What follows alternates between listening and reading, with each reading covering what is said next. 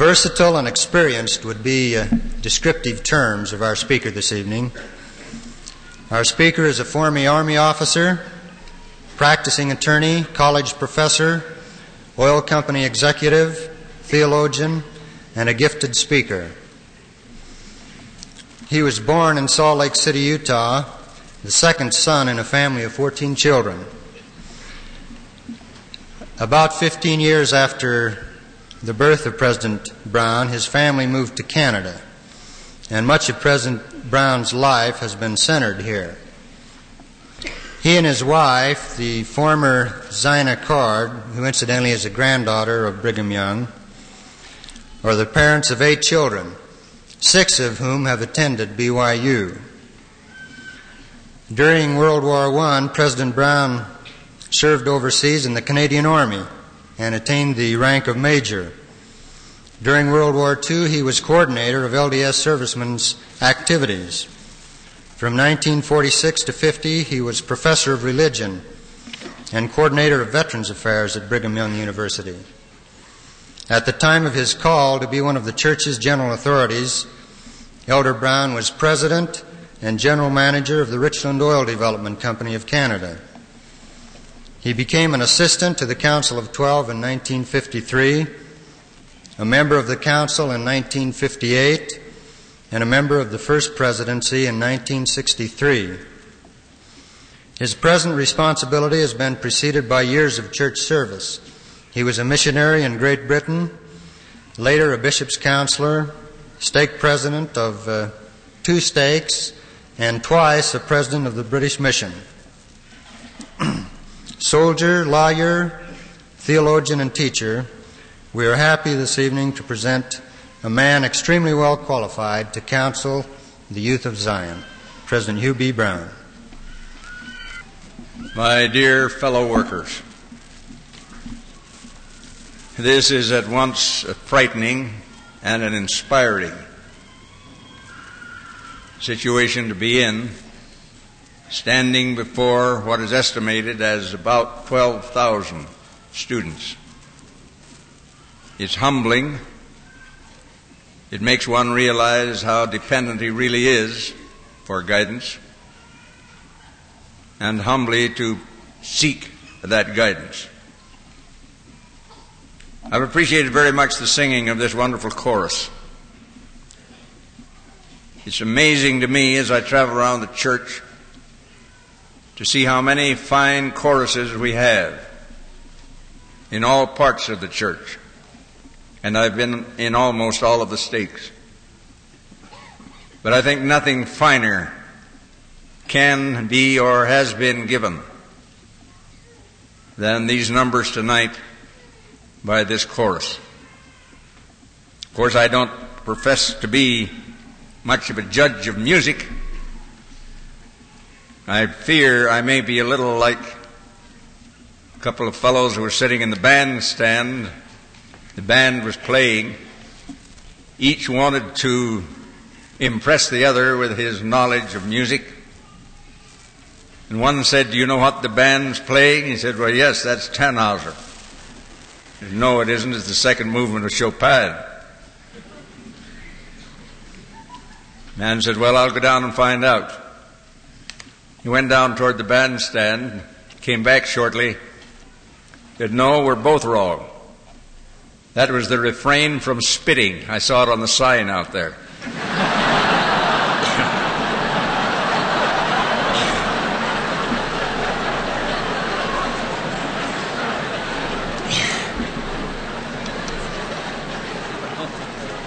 There's only one justification for telling a story like that on an occasion like this, and that is that the speaker needs a little tranquilizer, and to have you respond by laughter helps in a sedative way. To get one's bearings. I was amused at a recent dinner that was given by someone in the Hotel Utah, I think Monday, and uh, one of the general authorities was telling how while he was visiting one of the stakes, stayed at the home of the stake president, a large family, And in that family, as in many LDS families, they had the habit of taking turns in offering the evening prayer. On this particular occasion, the young girl, three years old, was praying. And she prayed for the bishop and the stake president and the general authorities and for President McKay, who stands on his head in the church.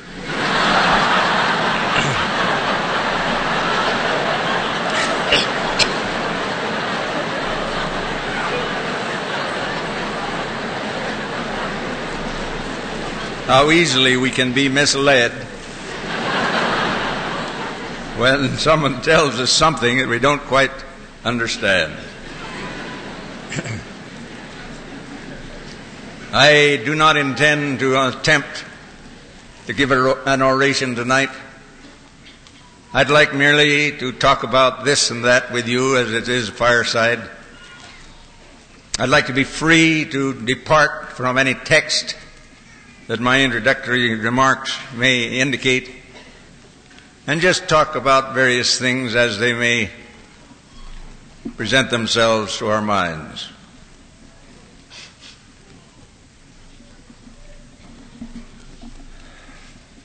As we, as students, approach life, we of course feel humble.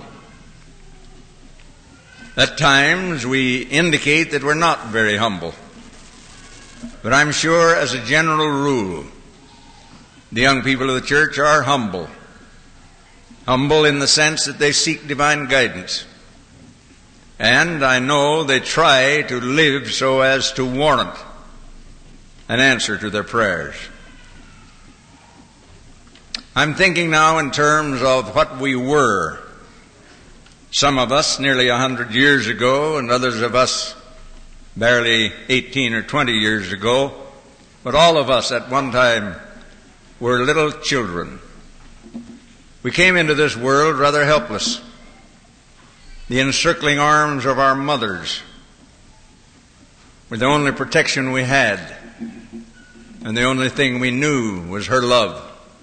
A little later, she put us in the crib, and there too the pre- precautions had been taken against any accident that might occur to us. We're protected and guarded. A little later, we're out of the crib and in the room, crawling on the floor, mother ever near to protect us. And then we find there are other rooms in the house and we do a little exploring sometimes to the discouraging attitude of our mothers, but later on we're permitted to go out in the yard. And there too there are hedges and fences to restrict and restrain and protect us. And then later we learned to read and to write. Someone helped us across the road. We went to church and school. And from there we found there were other towns than our own, and we went to larger cities on visits. From there, perhaps across the ocean to other foreign countries. And perhaps some of us might have had an opportunity to fly. And some of you may have an opportunity to get into outer space. And so your, your conduct so far has been measured very largely by a process of pushing back your horizons, making inquiries, investigation, wondering, learning, studying. And that has been the process. Now life is very much like a journey. Those of you who live in Provo or those of you who are visiting here have undoubtedly sometime or other wanted to go to either New York or San Francisco in a car Perchance you have been offered a big reward if you had arrived there. And with high ambition, you've started on the journey. First, you took the occasion to seek out someone who'd been over the road. You would take advice from those who know the way. You study road maps and familiarize yourselves with what perhaps may lie ahead. In other words, you prepare for the journey. And on the journey, you find there are road signs. There are flashing signs. Indicating sometimes danger, soft shoulders, sometimes perhaps road out commission or a bridge out, and we, you heed those warning signs. We hope you do. And if you do not, you will find that there are rules and regulations all the way through life with warning signs to help us to avoid danger. Now, I'm wondering if you folks, you young men and women who are here tonight, are aware of the fact that a plan was laid out for you before you came here.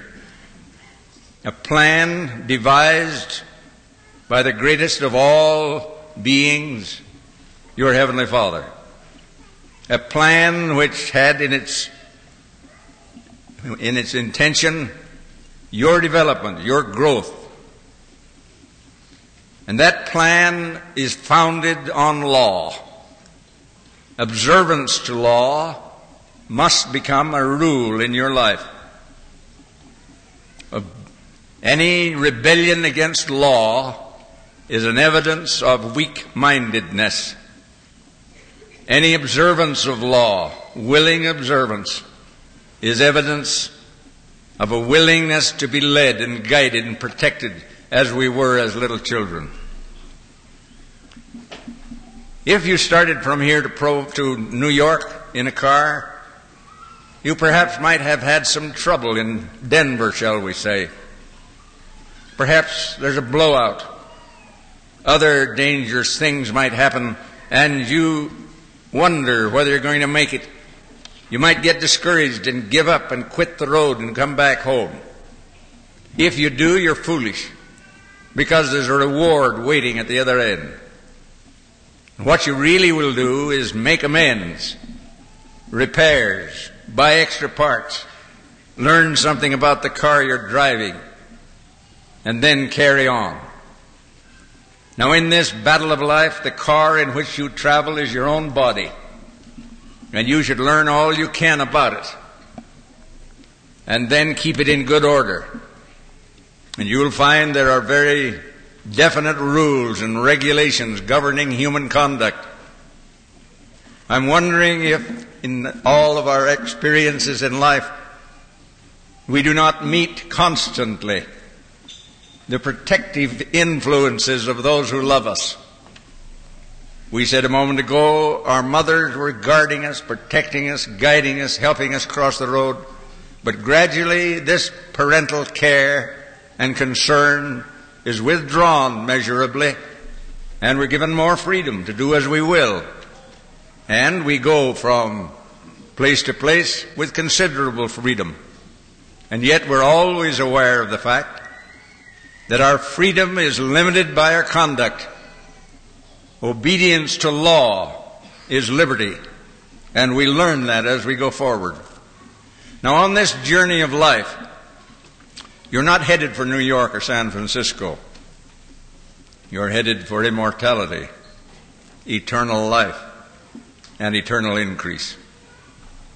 And when I mention eternal increase, I'm referring not only to increase of posterity, but to increase of knowledge and the power that comes with knowledge when it's set on fire. I'm referring to the increase of unfolding knowledge, the increase of wisdom, which is the proper use of knowledge, the increase of intelligence, which is the glory of God, and will be the glory of man and the measuring rod by which he may be determine where he's going. I think every young person should decide rather early in life where he wants to go, what he wants to be, and what he's willing to pay to achieve his ends. And in paying, there is involved some self-sacrifice, a lot of self-discipline, and if a young man or a young woman loses control of themselves in the folly of association with others, and if they lose the discipline which keeps them on the track, they're liable to lose all. I would mention then as one of the definite controlling factors of all life self-discipline. That which a man uses when he is tempted by someone or something to do something or say something that he knows he ought not to do or say. And when he gets the courage and the stamina to say no and mean it, then he can take charge of his life and go forward. I think it's very important that we understand the meaning of self-discipline. In the Army, I learned a little about discipline. Not very much, but a little. I learned enough to know that if I was told to do a thing, I'd better do it. And a number of you have learned the same thing in the Army. There are good things in the Army, as well as some things that are not so good. But discipline is one of the things that I appreciate in my military experience. Incidentally, the introduction indicated that I had been in many different activities at different times. I think that would indicate to most of you that I must be about 110 years old. I think I'm very near that, but a little, a little time is left, I think, for some of us.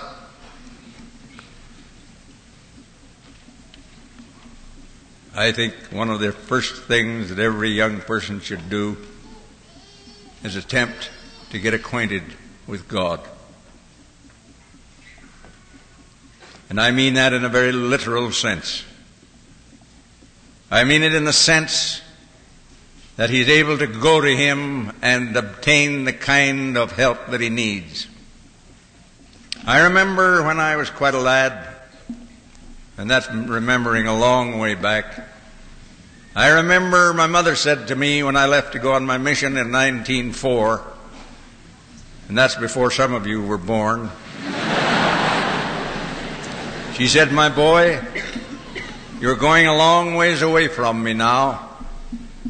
Do you remember, she said, that when you were a little lad, you used to have bad dreams and get frightened? She said, Your bedroom was just off mine, and frequently you'd cry out in the night and say, Mother, are you there?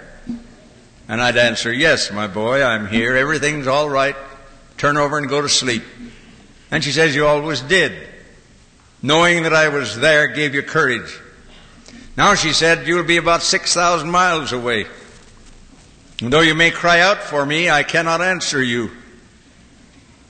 She added this There is one who can. And if you call to him, he'll hear you when you call. He'll respond to your appeal.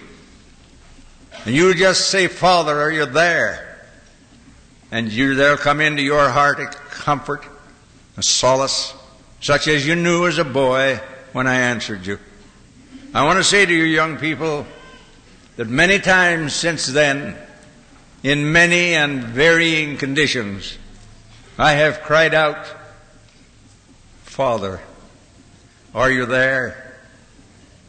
I made that plea when in the mission field we were mobbed almost every night. We're driven from place to place. We were beaten, expelled from cities, threatened, our lives were threatened. And every time before I went out in those meetings, I'd say, Father, are you there?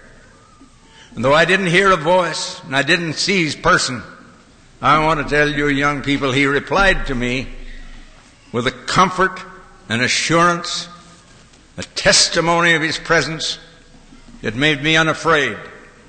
And with that presence, I am grateful to say we did not suffer much. I think it important that we get acquainted with him. I wonder if I should tell a story. Sometimes I've been accused of doing that. I can't help it. Just like a man having fits. When a man has fits, he's going to have one, he feels it coming on, he has it. when I feel a story coming on, the only possible thing for me to do is to tell it. This story has to do with an experience of my own. It has been indicated that I was asked to come down from Canada at a time when I was drilling oil wells. At a time when I thought I was almost a millionaire. A time when it looked like nothing could save us from being millionaires. I didn't want to be saved. And yet I had, at that time, I had a sort of feeling that I wanted to know whether it was right for me to pursue the course I was taking. I awoke one morning about three o'clock in the morning. Mornings come early up there in the summertime. I was in a little cot, cottage up in the Canadian Rockies. I was worried and bothered. I got out of my bed, dressed, and went up into the mountains, far back in the hills, remembering that the Savior often went to the mountains for his communications with his Father. When I got up into the mountain on top of a peak, I was all alone. I removed my hat and in loud voice I said, Oh God, are you there? You know that I'm about to be a millionaire, or I think I am. Father, if this is not to be good for me or my family, don't allow it to happen. If it's going to rob my family of their faith, don't allow it to happen. I talked to him as a man would talk to another man. I didn't seem to get an answer. I stayed up there for some time. Young people, it's a comforting thing to talk to God. I drove that evening back to, back to Edmonton, 170 miles, I think. And upon arriving, I said to Sister Brown, I think I'll not want any supper tonight. I think I'll go in the back bedroom and sleep. You'd better stay in the other room because I fear I'm going to have a wakeful night. I went into that bedroom closed the door,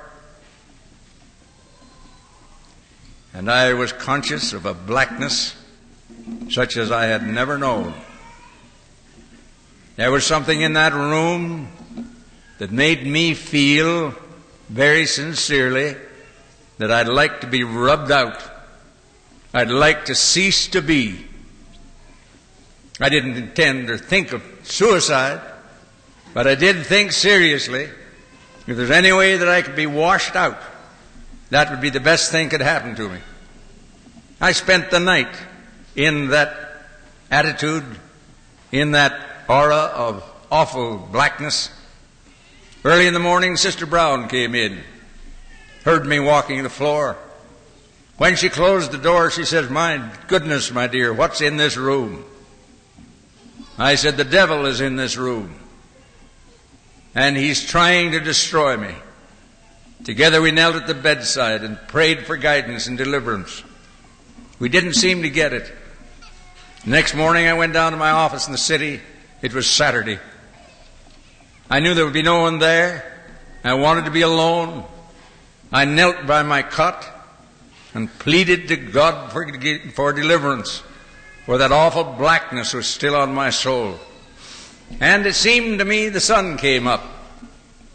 I obtained peace of soul, serenity of spirit.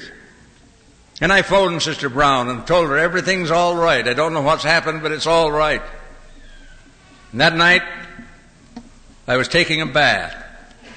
I told you it was Saturday night.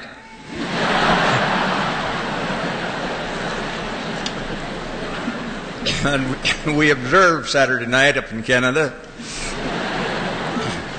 I was having a bath. the difference between a bath and a bath. A bath is what an Englishman takes once a week. A bath is what an American takes every day. I was taking a bath. telephone rang.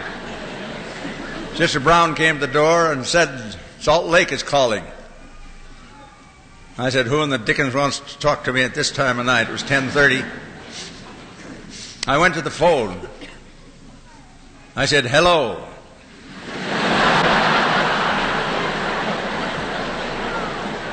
If I had known what was going to happen, I think I would reverse that salutation.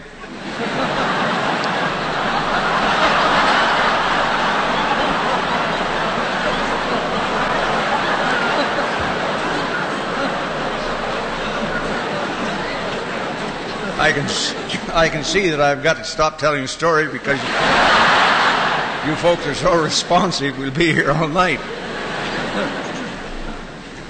But when I said hello, I heard a voice.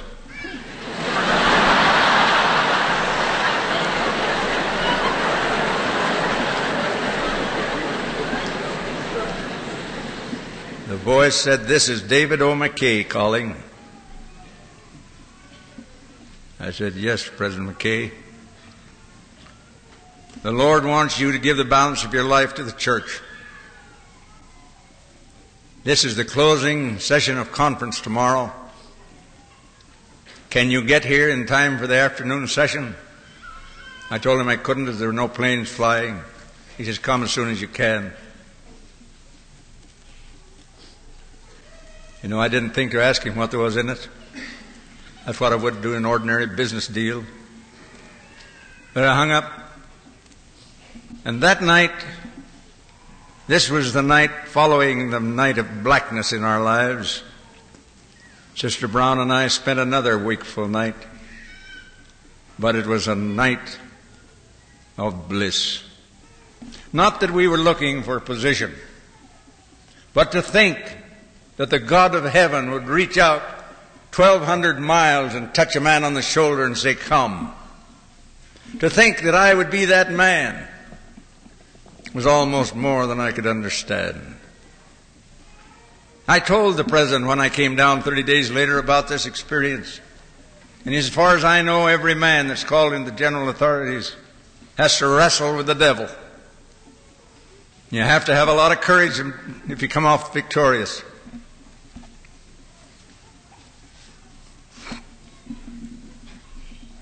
Do I know God lives? Do I know the devil lives? I want to tell you, young people, there's a constant war between the two. And the war is over you and your soul. The adversary would take you and destroy you if God would permit it. He has many devices many means of attack, many avenues of approach, and you must be on guard. Young people throughout the world today, there's a situation unlike anything that's ever happened in the world. And the situation is affecting the young people of the world adversely. And many of the young people of the world, and some young people on the university campuses, are taking part in activities that are not only deplorable, but they're degrading. Now I want to say to you young people of BYU, the eyes of the whole church are upon you, expecting you to stand firm, to have faith and fortitude and courage, and keep yourselves absolutely clean from the center of your heart to the ends of your fingers and toes. That is the challenge I issue to you tonight. Beware of the approaches of the adversary and know always that God stands ready to help. You can call on Him and He will help. Now, you're going to make some mistakes. You're going to do wrong things. All of you, all of us. But the Lord has been good enough to make provision for us so that we can be forgiven of our sins. I thought I'd like to read you just a word or two about forgiveness. You know, the devil is very cunning in his approach. And when a boy or a girl has done something wrong, he whispers in their ears, now you have committed an unpardonable sin. There's no hope for you in the future. And he tells them that they might as well go on sinning because they have taken the first step and there's no turning back. I want to say to you, my young friends, that is a lie from the champion of all liars. God wants you to be forgiven. He wants you to change your course. He wants you to call for help. And He stands ready and willing to help. I trust that every man and woman here tonight will take courage in the fact that God is real and He's as close to you as you let Him be. I shall not be able to turn to the page I had in mind. In fact, I'm disregarding all the notes I took. But one scripture that I remember. The Lord said in the Doctrine and Covenants that He had, could not take any cognizance of wrongdoing or of sin. But He said, if the sinner will repent, I will forgive him.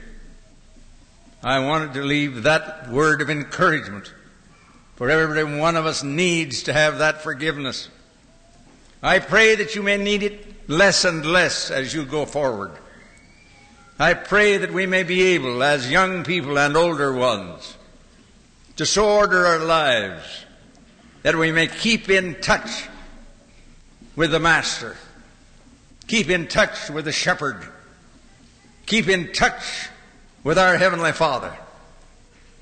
Now you know that palm trees do not grow from acorns. Only oaks come from acorns. And the reason is that somehow oaks are involved in acorns. And that which is involved can evolve. Now, young people, God is your Father. In a very real and genuine sense, He's your Father. And therefore, He is involved in you. And if you will conduct yourselves properly, you may evolve into something like Him. But again, I say, if we yield to the temptation to do what we ought not to do and continue to yield, then we will not develop and grow and unfold into our possibilities. That which is involved can evolve and God is involved in you. I pray you resolve tonight that you're going to evolve into something like that from which you came. I said it's a great thing to know the shepherd. Some time ago, here's another story coming on. Some time ago, there's a great actor in the city of New York. He gave a wonderful performance. There was thunderous applause at the end of the performance. And some man in the audience thought they'd like to hear this man read.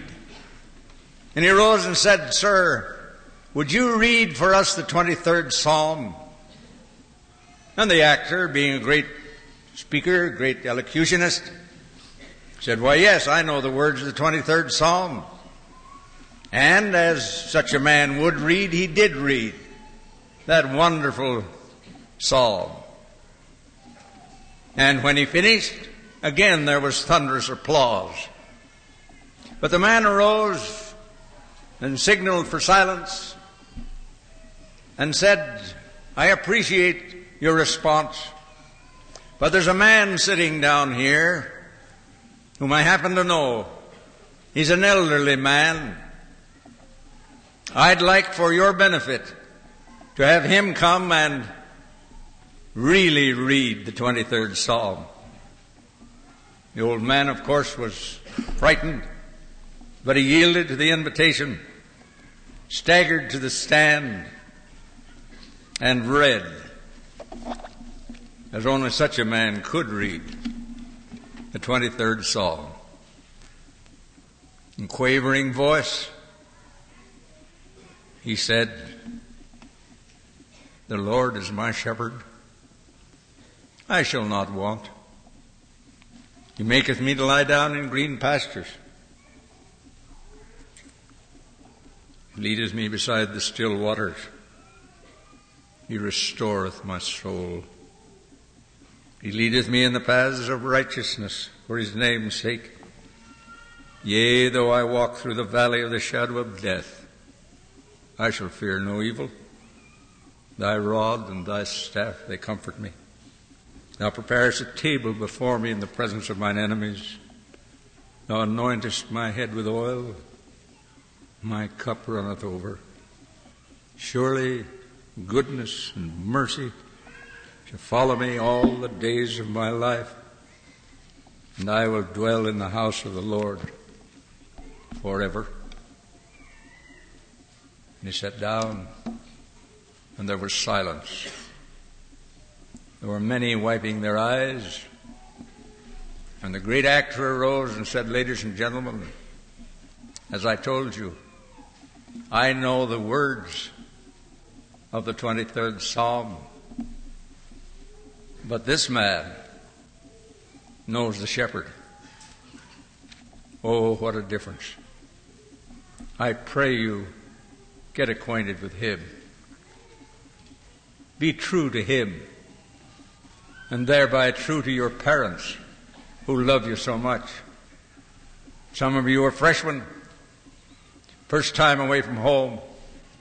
There's not a day passes but what your parents connect your name with the name of God.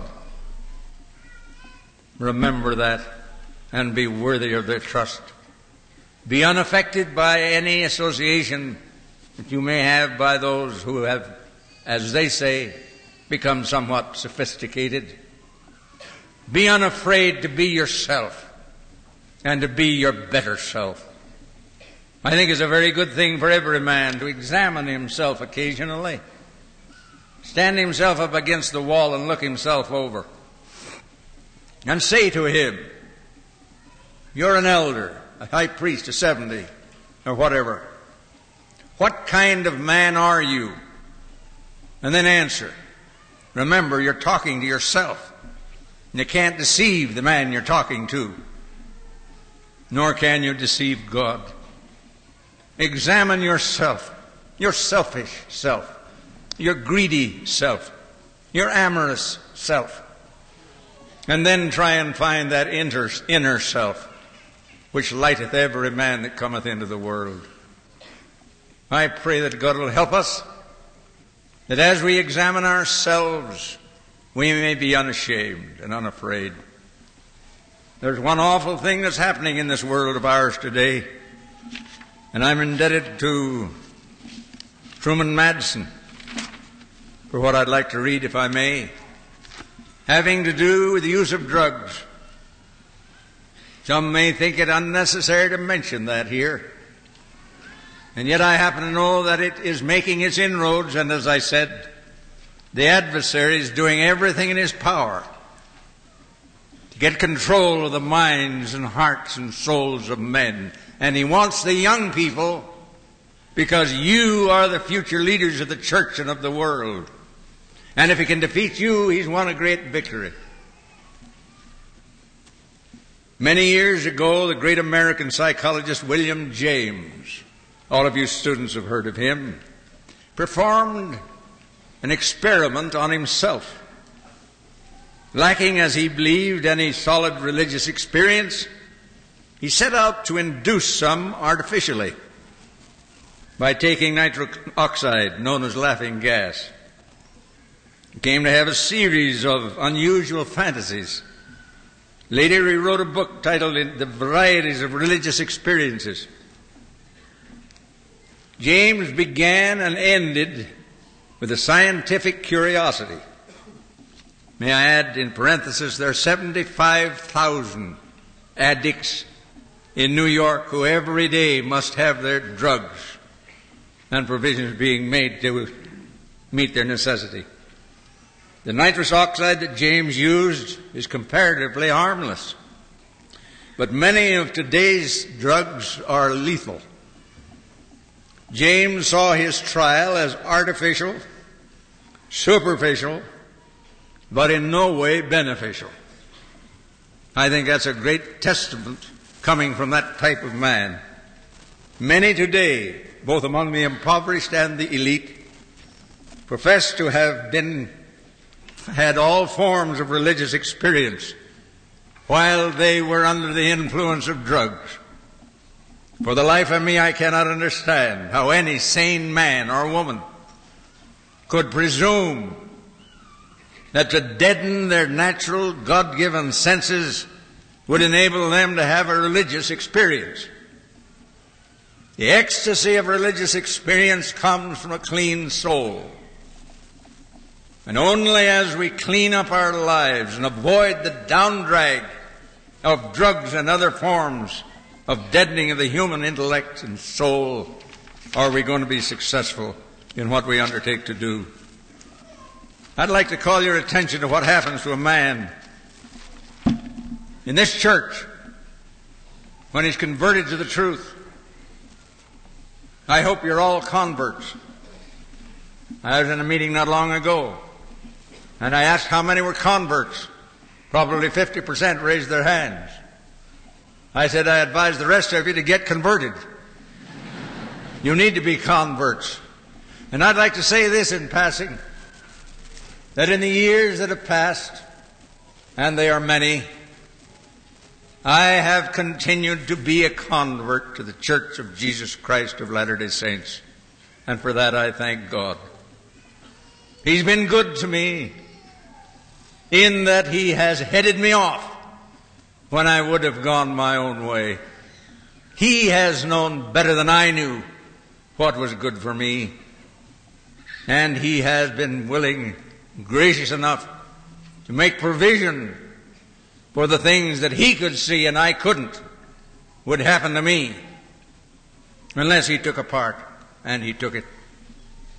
For this I am extremely grateful. I said I've had contact with him. I don't know whether this clock's right or not. You don't know what it says anyway. I can feel another story. In 1904, I went to England on a mission. President Grant sent me down to Norwich, Norwich, to you. When I got in Norwich, the president of the district sent me down to Cambridge. He said, I want you to go with Elder Downs, who was a man 45 years old. I was 21.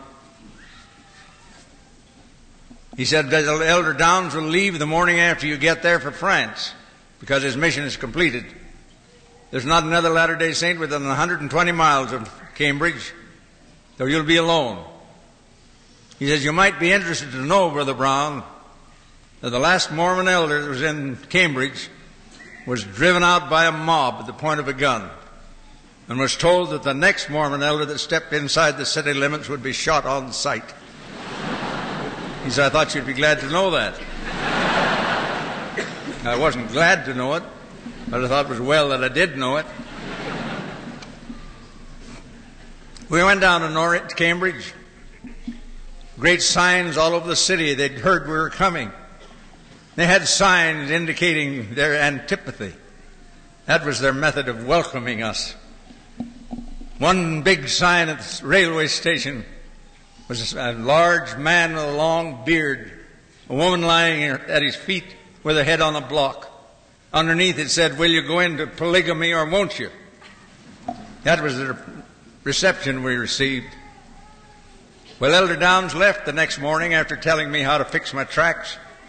I went out. It was Friday morning. I tracked all morning without any response except a slammed door in my face. I tracked all afternoon with the same response. And I came home pretty well discouraged, but decided I'd track Saturday morning, although it wasn't required. And I went out and tracked all morning, and the same result. I came home dejected and downhearted, and I thought I ought to go home. I thought the Lord had made a mistake in sending me to Cambridge. I was sitting by that little alleged fire they have in England There was a big granddaddy clock at the side of the so called fire. I was feeling sorry for myself, and I heard a knock at the front door. The lady of the house answered the door. I heard a voice say, Is there an elder Brown lives here? And I thought, Oh, oh, here it is. She said, Why, yes, he's in the front room. Come in, please. He came in. He said, Are you Elder Brown? I was not surprised that he was surprised. I said, Yes, sir. He said, uh, Did you leave this tract at my door? Well, my name and address was on it. Oh, I was attending, attempting at that time to get ready to practice law. I didn't know how to answer it. I said, Yes, sir, I did. He said, Last Sunday there were 17 of us heads of families left the Church of England. We went to my home where I have a large room. Each of us has a large family. And we filled the large room with men, women, and children. We decided that we'd pray all through the week that the Lord would send us a new, a new pastor. When I came home tonight, I was discouraged. I thought our prayer had not been answered. But when I found this tract under my door, I knew the Lord had answered our prayer. Will you come tomorrow night and be our new pastor? No, I hadn't been in the mission field three days. I didn't know anything about missionary work. And he wanted me to be his pastor. But I was reckless enough to say, yes, I'll come. And I repented from then till the time of the meeting. He left, took my appetite with him.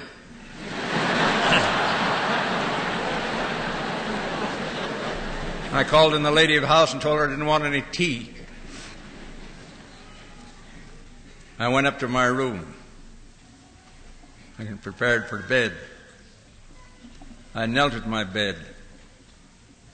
My young brothers and sisters, for the first time in my life, I talked with God. I told him of my predicament. I pleaded for his help. I asked him to guide me. I pleaded that he take it off, off my hands.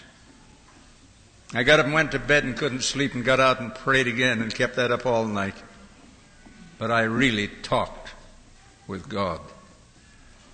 The next morning I told the lady, landlady I didn't want breakfast and I went up among the, on the campus of Cambridge.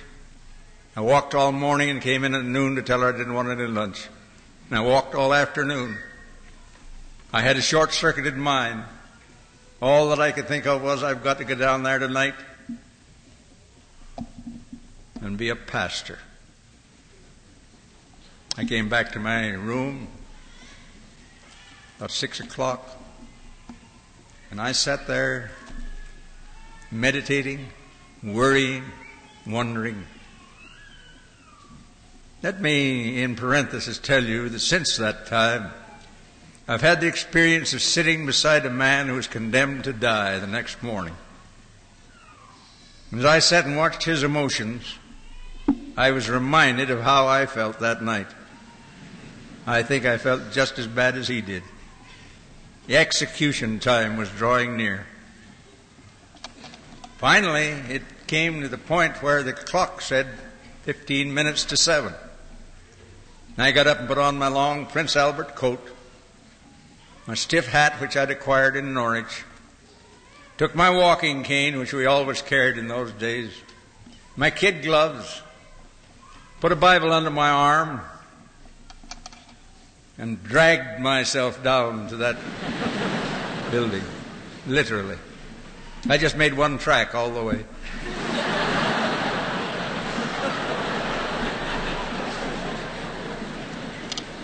Just as I got to the gate, the man came out a man I'd seen the night before. He bowed very politely and said, Come in, Reverend Sir.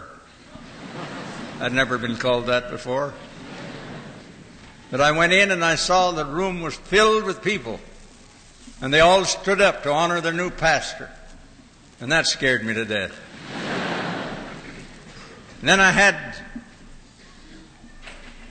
come to the point where I began to think what I had to do. And I realized I had to say something about singing.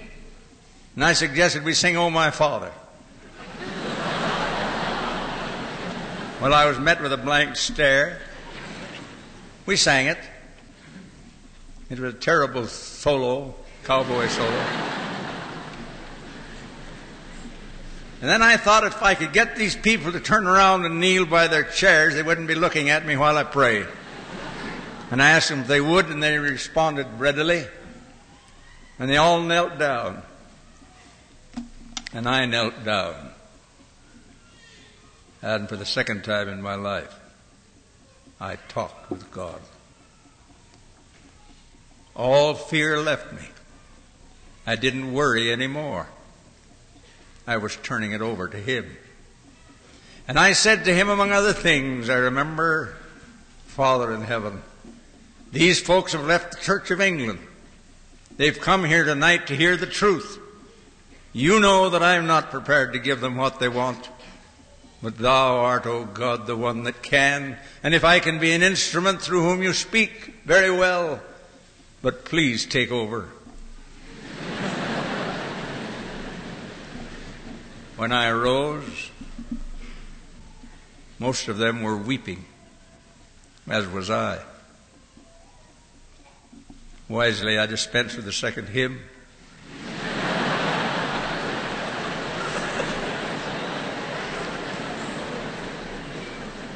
And I started to talk. I talked 45 minutes. I've been talking that long now. I don't know what I said. I didn't talk. God spoke through me, as subsequent events proved. And he spoke so powerfully to that group that at the close of the meeting they came, put their arms around me, held my hands. They said, This is what we've been waiting for. Thank God you came. I told you I dragged myself down to that meeting. On my way back home that night, I only touched ground once. I was so elated that God had taken off my hands an insuperable task for man. Within three months, every man, woman, and child in that audience were baptized members of the church. I didn't baptize them because I was transferred. But they all joined the church, and most of them came from Utah, Idaho. I've seen some of them in recent years. They're elderly people now, but they say they never have attended such a meeting, a meeting where God spoke to them. Well, now, I have a number of things here I was going to say and haven't said any of them. What shall we do? Shall we have another meeting? I wouldn't dare suggest it. I read the other day again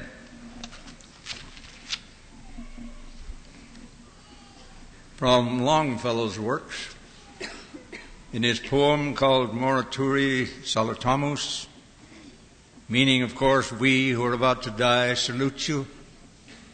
That would seem to be quite appropriate tonight. We who are about to die salute you, young folks. I don't mean I'm going to die tomorrow, but I think I'll die within the next 50 years.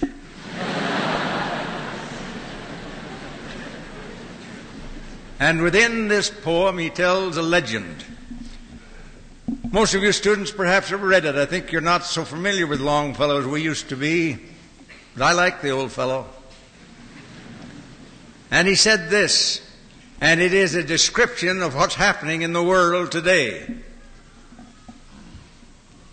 In medieval Rome, I know not where, there stands an image with his arm in air, and on its lifted finger, shining clear, a golden ring with a device, strike here. Greatly the people wondered, though none had guessed, the meaning that these words but half expressed, until a learned clerk who at noonday with downcast eyes was passing on his way, paused and observed and marked it well, the spot whereon the shadow of the finger fell. Coming back at midnight, he delved and found a hidden stairway leading underground.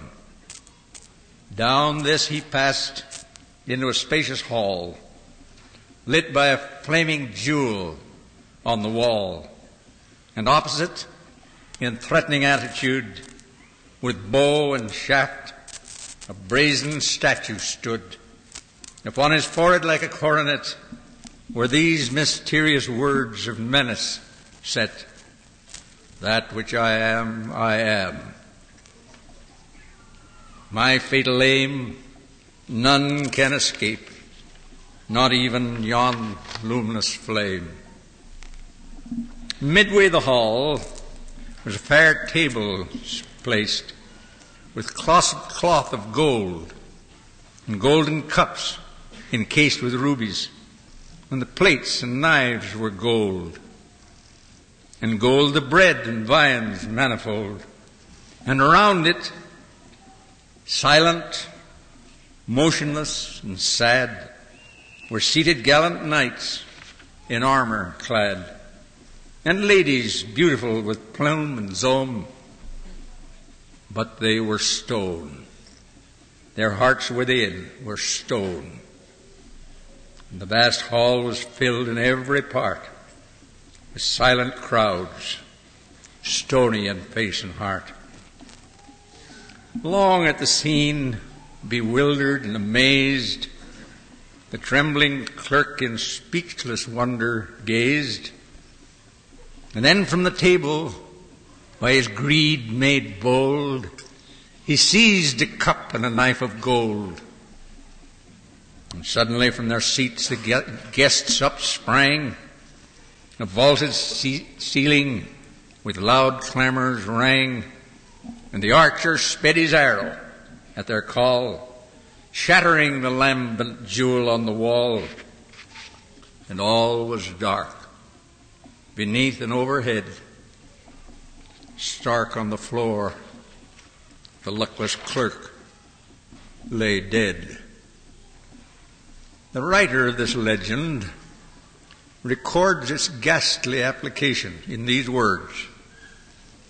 The image is the adversary old, whose beckoning finger points to realms of gold. Our lusts and passions are the downward stair that leads the soul from a diviner air. The archer, death. The flaming jewel, life. Terrestrial goods, the goblet and the knife. The knights and ladies, all whose flesh and bone by avarice have been hardened into stone. The clerk, the scholar, whom the love of pelf tempts from his books and from his nobler self the scholar and the world, the endless strife, the discord and the harmonies of life, the love of learning, the sequestered nooks, and all the sweet serenity of books, the marketplace, the eager love of gain, whose aim is vanity and whose end is pain. But why, you ask, should this tale be told to men grown old or who are growing old? It is too late. Oh, nothing is too late until the tired heart shall cease to palpitate. Cato learned Greek at 80. Then he tells of several others who did their best work after they'd reached more than fourscore years.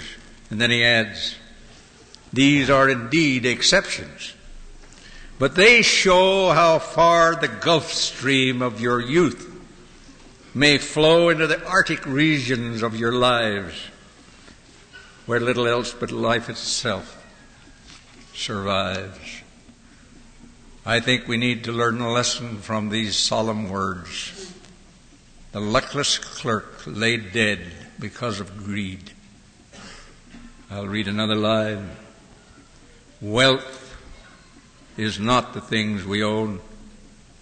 A stately house upon a hill, paintings, rugs and tapestries, or servants taught to do one's will. In luxury a man may dwell as lonely as in a prison cell. Wealth is not a plenteous purse, the bonds that one has stored away, boastful balance in a bank, nor jeweled baubles that fools display. Things that really gratify are the things that money cannot buy. Wealth is health, a cheerful heart, an ear that hears the robin's song, a mind content, some treasured friends, and fragrant memories lingering long. Living is an inward art. All lasting wealth is in the heart. One of the things President McKay says to all the men who are called to the quorum of the twelve is this. You are to become a witness of Jesus the Christ, a special witness. Wherever you go, you're to bear that witness and bless the people. My young friends, with all the solemnity of my soul, and speaking from the very center of my heart, I say to you, knowing that I'm on the very brink of eternity, I say to you, Jesus of Nazareth is the Son of God, the Redeemer of the world. He is pleading for you tonight, his younger brothers and sisters.